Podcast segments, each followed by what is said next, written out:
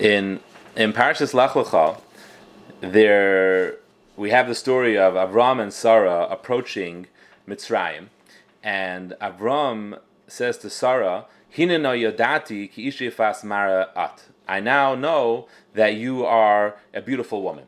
So the language is a little bit interesting, which Rashi comments on. Hine no yudati. I now know that you're a beautiful woman. Why didn't he know that? I mean, they were married for quite a while. Sarah was about they were married about sixty years at this point.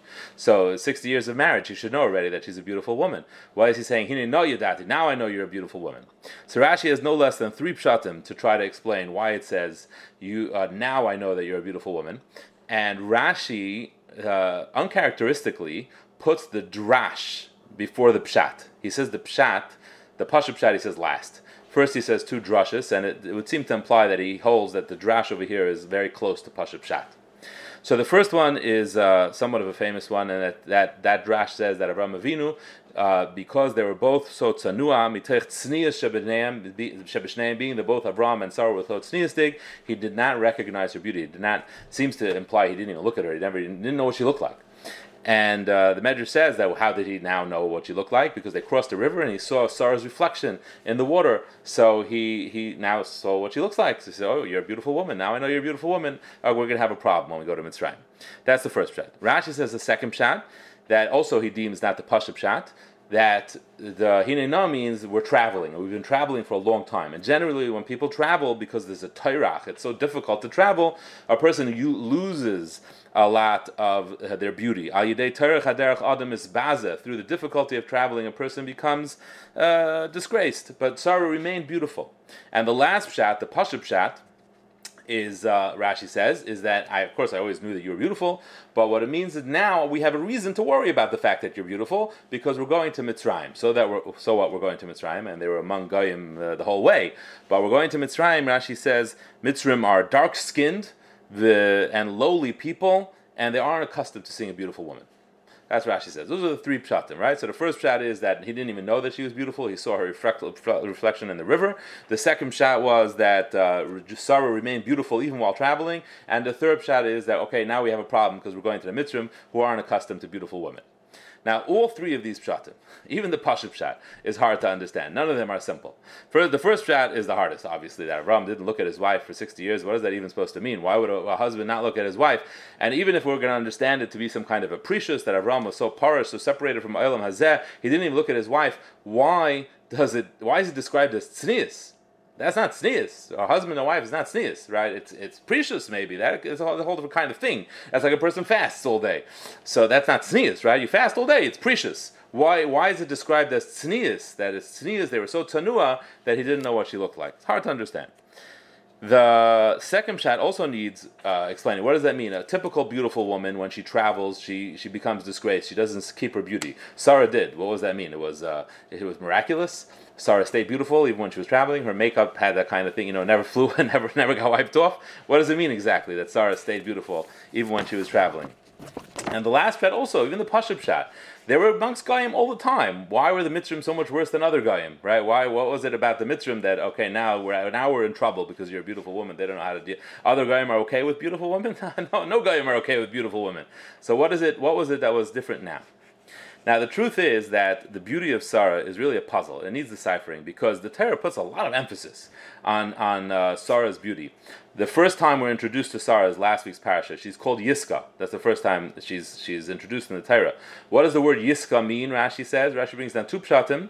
He brings them almost like the same chat. Yiska, is the, the word means to see. Seicha means to see. So he says one pshat means that Sarah saw what, what kind of sight did she have? She had Ruach HaKodesh. She was able to see things that nobody else saw, which is one of the highest level a human being can achieve, that he's so connected to HaKadosh Baruch Hu, he sees the whole world as Hashem sees it. That's Ruach HaKodesh. You see everything, you know everything. So that's Ruach HaKodesh. She saw with Ruach HaKodesh. A, a tremendous madrega Sarah achieved. The other pshat is, Everybody looked at her beauty. Right now, just think about how what a gap there are between these two pshatim. That, she achieved Ruach Hakodesh is the greatest madrega, the greatest level a human can achieve. It's a it's such holiness, such ruchnius. And then the other is that everybody stared at her beauty, right? Is that that's a good thing? like when she walked by, people whistled. what is that? That's that's like the up, the utmost physicality. It's not even something she did. She was born with that, right? How would we use that to describe Sarah? Shehakal seicha biyafya. And, and, and in the same in the same breath as saying that she saw with Ruach Hakodesh. And uh, in addition, many Mefarshim struggle with this. They try to explain it. And in addition, uh, the, the, the, the, most telling is when Sarah departs from this world. Chayei Sarah, right? Says she was 100, she was 20, she was 7. And Rashi says 20 was like 7 for beauty, right? So here we're going by her hesped. She passed away. It could be she was a beautiful woman. But by a hesped, that's not something you focus on, her beauty. And yet, in the point when she passes away, we talk about she was so beautiful. 20 to 7, she kept her beauty. What's going on with Sarah's beauty? Why are we making a deal out of it? So I saw t- two wonderful points made by the Mefarshim. We don't have time for both, but I'll, I'll share one of them because it's really an eye opener about the concept of beauty um, and how spiritual beauty really is. Um, when we, if we talk about beauty and it's not connected to a man or a woman, right? Talk about beauty, nothing to do with a man or a woman. Talk about beauty when a landscape, a beautiful landscape. Uh, you see one of the wonders of the world. You see a, a mountain that's that's breathtaking, a sun, uh, a, a sunset that's mind blowing it, it, fills you with awe, right? It fills you with inspiration. What kind of emotions are you to, to overtaken with when you see something like that? Something you can make a bracha of, on. It's it's uh, it, it, it's inspiring. It's inspiring, and if you use it correctly, if you have the right kind of thoughts, it doesn't take that much. It brings a person very close to Hakadosh Baruch Hu. It brings you with that kind of appreciation. Look what Hakadosh Baruch Hu created, right? That's what the beauty, the beauty of this physical world can do it can be overwhelm a person and, and humble him. It can humble us and, and then give us an appreciation. Ma'arav Masach Hashem. What did HaKadosh Baruch Hu create? And now it's not only for Hashem's direct creations that it's like that. Even a work of art has that ability, right? When a person sees amazing architecture, when a person sees beautiful paintings, sculptures, any form of art that, that has an effect on a person that you relate to, it fills a person with awe. It, it elevates a person, right? So beauty has a tremendous ruchnius potential to, to, to change a person and to bring him closer to HaKadosh Baruch Hu. That's what beauty does.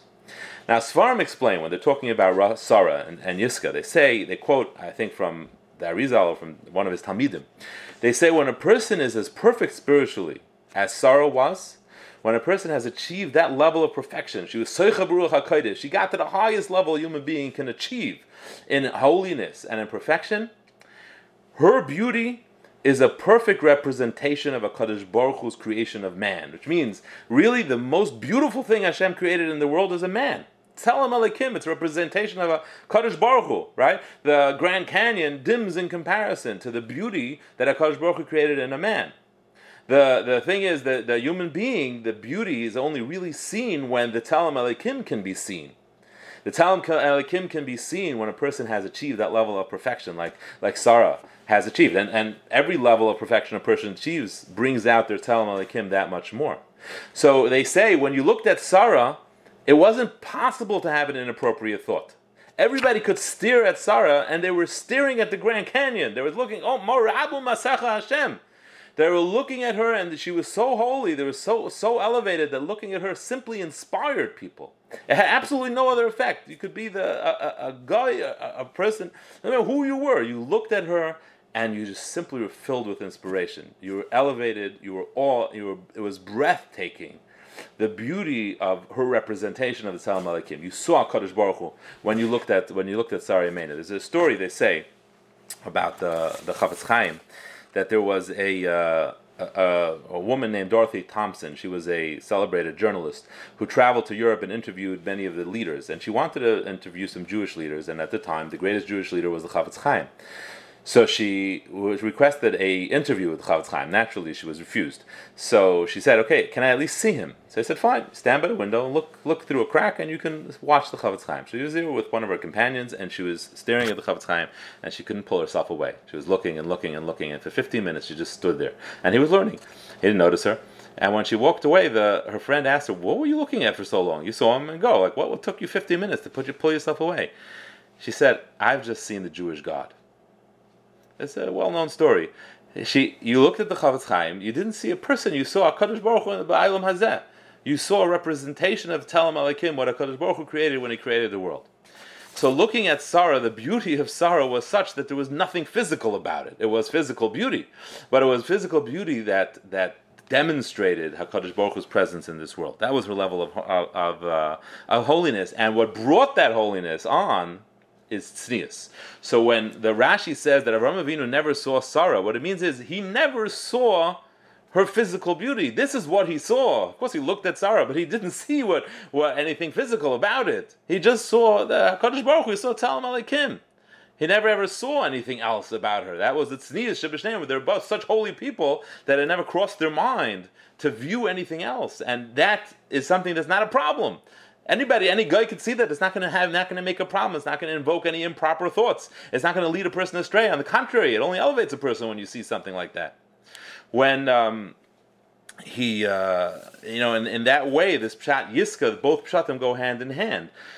She was Seicha Ruach HaKodesh, and as a result, Hakal Seichem Biyafi, everybody looked at her just to see, to see the Ruach HaKodesh, to see the holiness.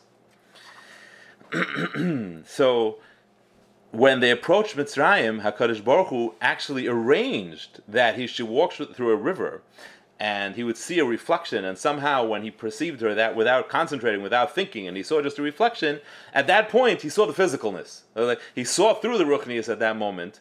It was arranged by Hakadosh Baruch Hu so that he should have, be aware of the fact that there's a physical beauty here. Now, why was he worried? So that the Svarim explained. That's what Rashi is saying in his last pshat. He came to Mitzrayim. Mitzrayim they were dark skinned. The dark skinnedness just reflected on the reality of who they were. They were living in darkness. They couldn't see light. They had been so they're so depraved that they pushed couldn't see ruchnius. So when they would look at Sarah, all they would see is the physical. So now Sarah, uh, Abraham Avinu said, "Okay, I see the physical.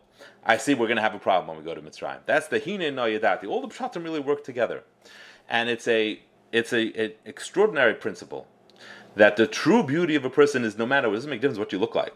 Every single person has the tremendous beauty of representing Tzelem Elokim. And the greater a person is in Kedusha, the more tsanua they are, both man and woman, the more the more holy they are, the more elevated they are, it, it actually brings a tremendous beauty to a person.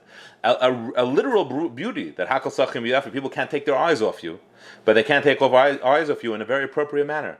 They're inspired, they're, they're brought to awe to to holiness, to closeness to Hakadosh Baruch Hu. Have a good night and a good Shabbos.